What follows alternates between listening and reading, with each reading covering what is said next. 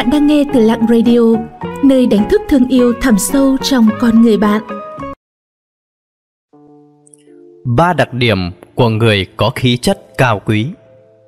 Tiểu thuyết gia người Pháp, ông Rogusu đã từng nói Huyết thống cao quý chỉ có thể khiến người ta hâm mộ Còn sự cao quý tư tưởng mới có thể khiến người ta cảm động. Mọi người luôn muốn gắn liền với những thứ sang trọng. Vận mệnh phú quý, Có khí chất cao quý. Dường như chỉ cần một chữ quý Là có cảm giác chiếu sáng rực rỡ. Vậy quý phải như thế nào? Người ta thường cho rằng Đó là thưởng thức bữa ăn sang trọng, Đắt tiền, Hay là túi dùng dình tiền. Quả thực không phủ nhận rằng Những thứ này quả thực rất đắt tiền. Tuy nhiên những thứ xa hoa thì giá trị, Còn khí chất cao quý thực sự là vô giá. Tiểu thuyết gia người Pháp ông Zogusu đã từng nói huyết thống cao quý chỉ có thể khiến người ta hâm mộ, còn sự cao quý của tư tưởng mới khiến người ta cảm động. Khí chất cao quý của một người không phải thể hiện qua việc đeo vàng bạc hay sở hữu những món hàng hiệu nổi tiếng, mà là phong thái và lề lối biểu lộ ra qua hành vi tư tưởng những người có quyền thế không nhất thiết là có khí chất cao quý. Những người sinh ra bần hàn cũng không nhất định không có khí chất cao quý. Những người thực sự có khí chất cao quý thường có ba đặc điểm này.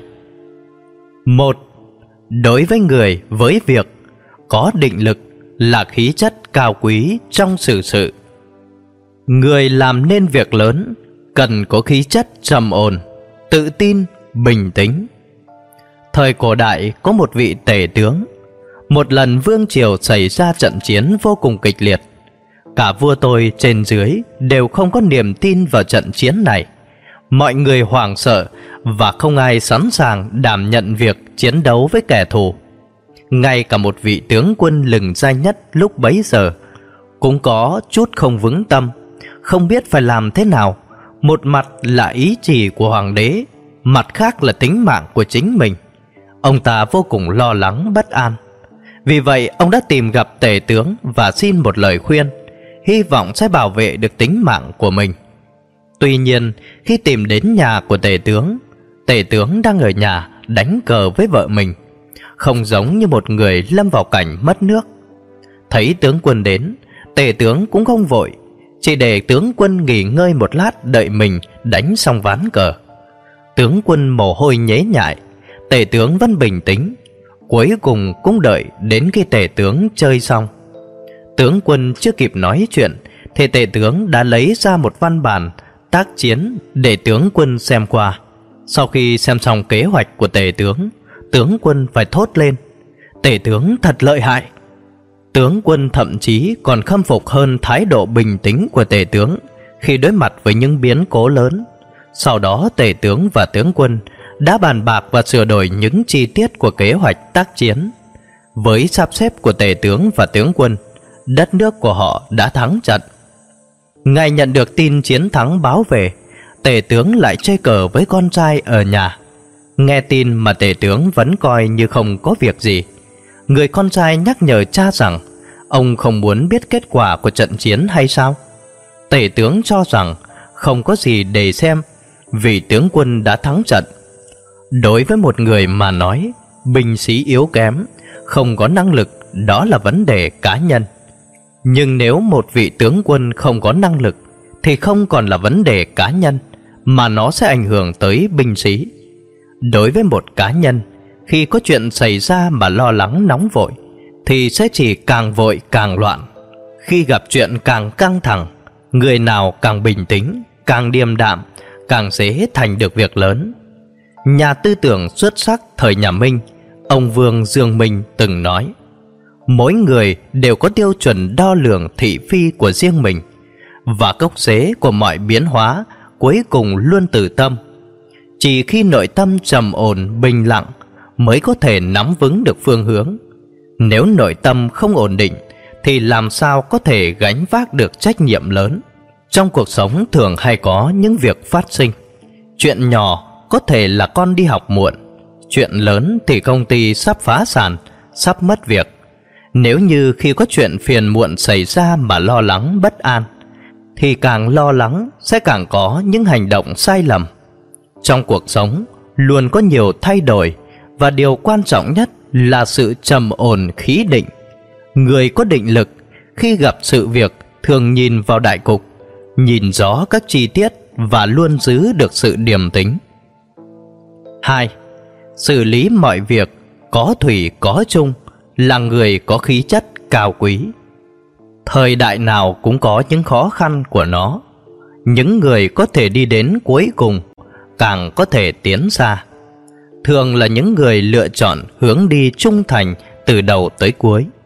Khi Chu Quân làm việc trong ngành truyền phát nhanh, ông đã nhìn thấy cơ hội kinh doanh trong ngành này, nên đã gom góp vốn và mở một trạm truyền phát nhanh.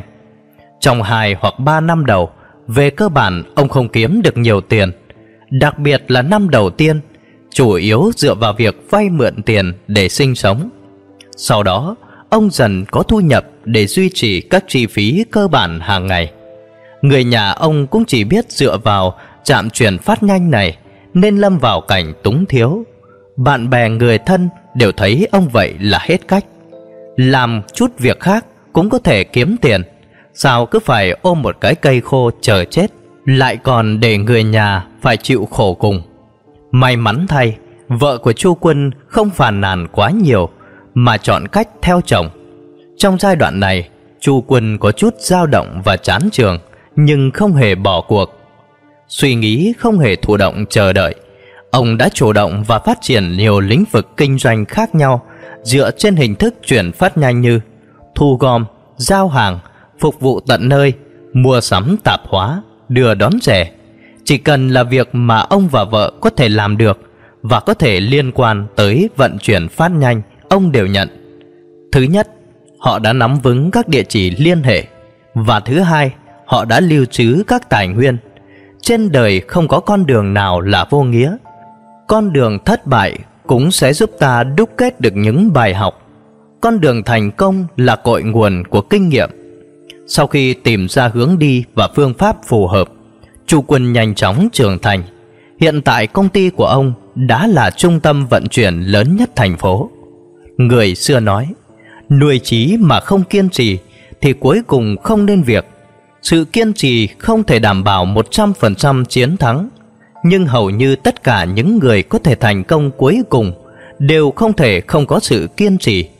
Đừng vội vàng bỏ cuộc, hãy có thủy có chung. Giọt nước có thể xuyên qua đá, thành sắt có thể mài thành kim, dây thừng có thể cắt gỗ. Không ngừng kiên trì mới xứng đáng có được thành công. Sự kiên trì không thể đảm bảo được 100% chiến thắng. 3. Biết nghĩ cho người khác Người yêu thương người khác sẽ nhận được yêu thương. Người kính trọng người khác sẽ nhận được sự kính trọng. Mối quan hệ thoải mái nhất thường bắt đầu bằng việc đồng cảm. Những người hiểu được sự đồng cảm Luôn có thể suy nghĩ từ quan điểm của người khác, Thấu hiểu nỗi khổ của người khác Và từ bi trước niềm vui của người khác. Có một đồng nghiệp trạc tuổi 50 Và có trái tim rất trẻ. Điều khó hiểu là mọi người ở mọi lứa tuổi đều thích nói chuyện với ông. Bất cứ khi nào gặp khó khăn trong cuộc sống hay thắc mắc về công việc, lại muốn tìm tới ông chia sẻ. Tất cả những người trò chuyện với ông ấy đều cảm thấy nói chuyện với ông ấy rất thoải mái và không có áp lực.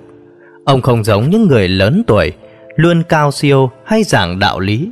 Nói chuyện với ông đôi khi như nghe một người trung thành lặng lẽ lắng nghe. Đôi khi ông như một người già khôn ngoan, mách nước cho mọi người.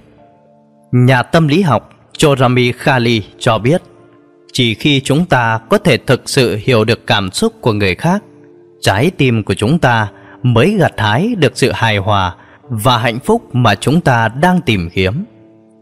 Dùng câu nói này để miêu tả về người đồng nghiệp trong câu chuyện trên là thích hợp Hiện giờ ông đã nghỉ hưu được vài năm, nhưng hàng năm vẫn có rất nhiều người đến thăm ông và mọi người đều kính trọng ông từ tận đáy lòng. Một người biết suy nghĩ cho người khác sẽ là đòn bẩy mạnh mẽ cho sự thành công trong cuộc sống của người đó. sức hấp dẫn lớn nhất trong quan hệ giữa người với nhau không phải là tài biết ăn nói mà là biết cách đặt mình vào vị trí của người khác trong cuộc sống này khả năng của một người nhiều khi không phải là bẩm sinh mà có, mà là dần dần tiếp thu và trưởng thành trong quá trình tôi luyện. Theo đạo lý tương tự, khí chất cao quý của người cũng không phải tự nhiên sinh ra đã có, mà là phần nhiều dựa vào tích lũy sau này. Trải qua thời gian và kinh nghiệm tích lũy, ta sẽ có được tâm khí ổn định, tấm lòng rộng mở. Qua mỗi thành công và thất bại, ta học được rằng kiên trì mới có thể chiến thắng. Không kiên trì thì có thể không có gì. Cuối cùng, những người biết nghĩ cho người khác sẽ dễ có được những mối quan hệ tốt đẹp hơn. Những người như vậy có thể cao quý và phi thường, ngay cả khi họ vốn sinh ra. Xin cảm ơn các bạn đã theo dõi và lắng nghe. Các bạn thấy nội dung của chủ đề hôm nay như thế nào ạ? Hãy comment bên dưới để chúng mình rút kinh nghiệm cho tập sau tốt hơn nha những lời khuyên và đóng góp của các bạn sẽ giúp Lặng Radio không ngừng hoàn thiện và phát triển. Để tiếp tục cùng Lặng Radio lan tỏa ý nghĩa cuộc sống, những điều tốt đẹp, các bạn hãy chia sẻ tới bạn bè và người thân của mình cùng theo dõi nhé. Bạn cũng đừng quên đăng ký kênh và ấn vào hình quả chuông bên cạnh để nhận những thông báo cho bài viết tiếp theo. Xin chào và hẹn gặp lại!